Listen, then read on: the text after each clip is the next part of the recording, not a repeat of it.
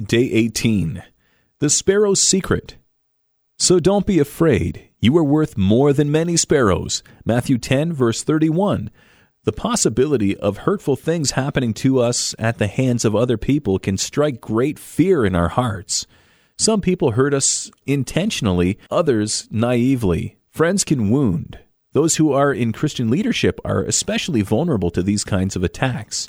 The fact that they are in the public eye puts them under a scrutiny others do not have. Leaders' decisions are often difficult.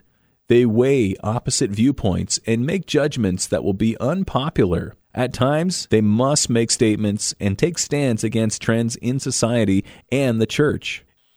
In response, hurtful words and actions are used to strike at the leader.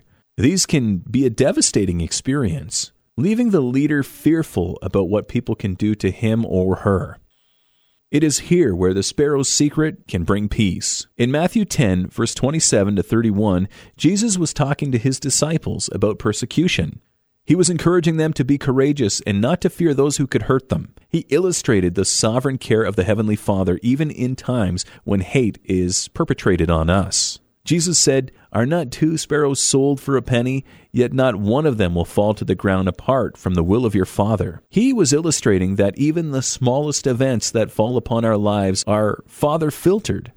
What happens to us has been divinely permitted the world may seem out of control, but it is not. Even sparrows are under his watchful eye. This then calls us to trust. Trust that our lives are not out of control. Our circumstances are not merely the result of human doings. There is a control that will not allow us to be tempted beyond our ability, tested beyond what we can bear.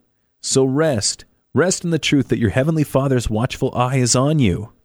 Be assured that your persecution at the hands of hurtful people is not outside of the Father's permission. He is using it to build His purposes in the world and in your life.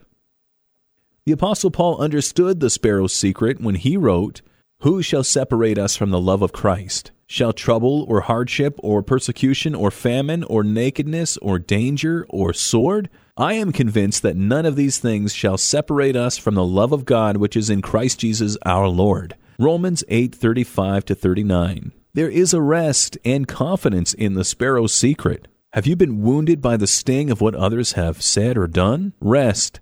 It is not out of the Father's control. Here's your prayer starter.